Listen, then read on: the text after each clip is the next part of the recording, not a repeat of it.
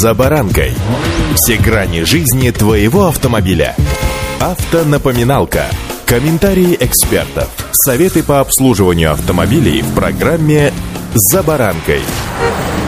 Лето – непростой период, хотя и долгожданный. Высокие плюсовые температуры – это большая проверка организма. Медики настоятельно рекомендуют всем автолюбителям, нуждающимся в постоянном приеме тех или иных препаратов, обязательно, если не в бардачке, то в сумке иметь необходимую пилюлю. Но тут не стоит забывать об ответственности за использование лекарств. С вами Забаранка Александр Карпов. Здравствуйте.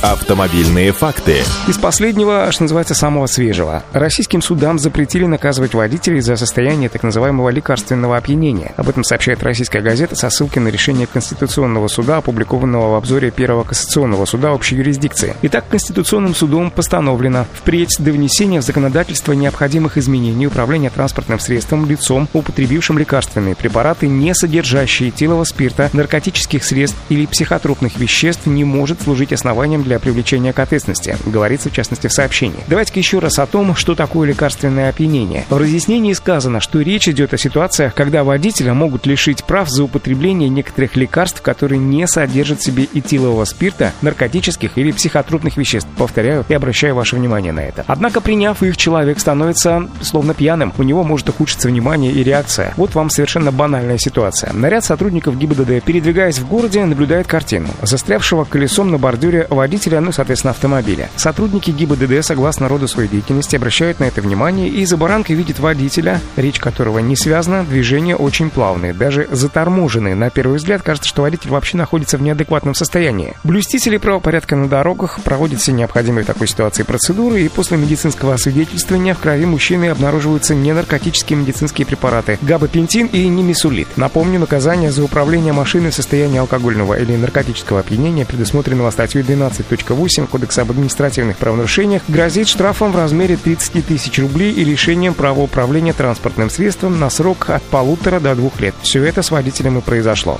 Автонапоминалка.